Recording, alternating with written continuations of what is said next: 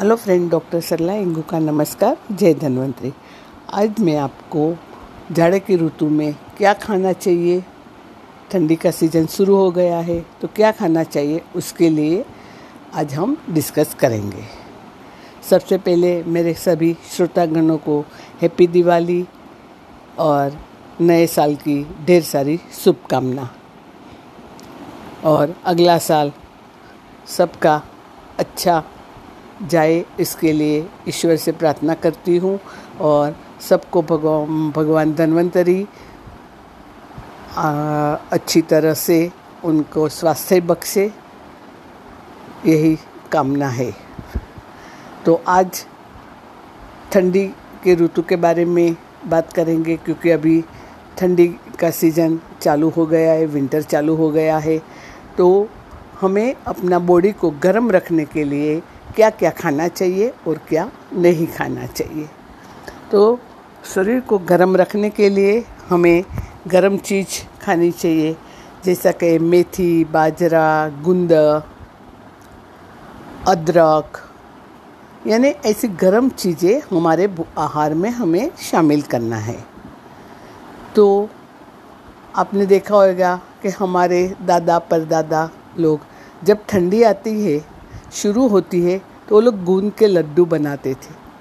क्यों बनाते थे? ताकि हम पूरे साल के लिए हम तंदुरुस्ती हमारी अच्छी बनी रहे। इसके लिए गोंद के लड्डू बनाते थे।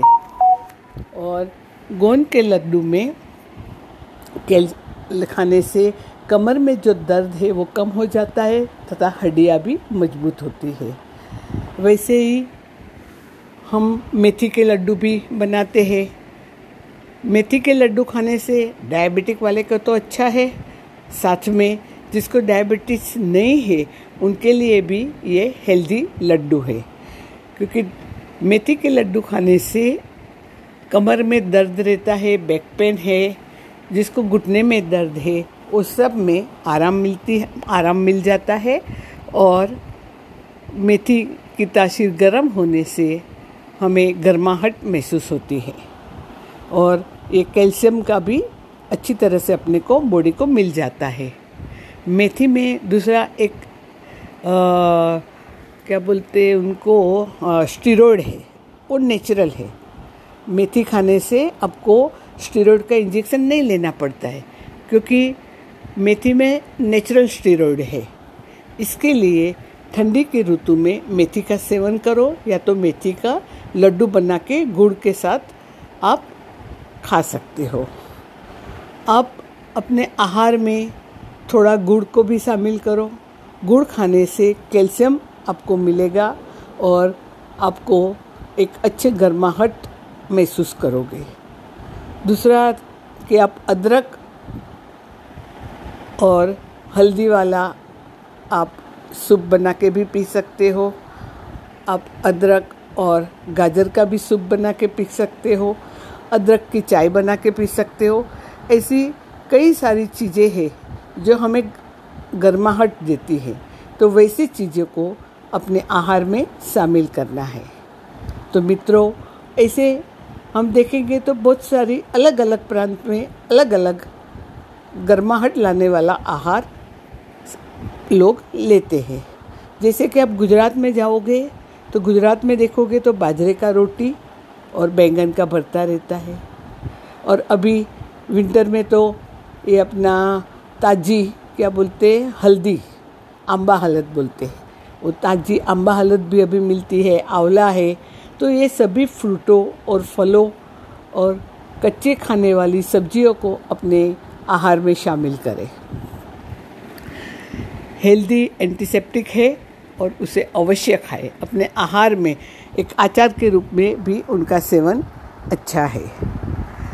दूसरा है, आप उत्तर की साइड जाओगे, बिहार है यूपी है, वो साइड अगर आप देखेंगे तो वहाँ के लोग सरसों के भाजी, सरसों का साग और मक्के की रोटी। तो ये भी गर्म, गर्मी देने वाला आहार है।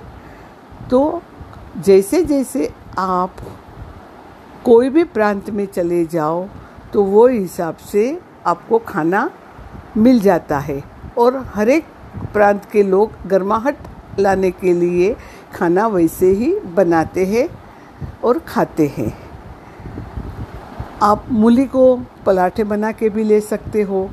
फिर बथिया का, बुथिया का भाजी जो आता है तो वो भी आप अपने आहार में शामिल कर सकते हो। मेथी अच्छी तरह से मिलती है। मेथी का भाजी का भी आप साग बना के खा सकते हो। उसकी सब्ज़ी भी अच्छी होती है। यानी हर एक चीज़ आप ये ऋतु में आप लो ताकि साल भर के लिए आपको तंदुरुस्त आप बने रहो।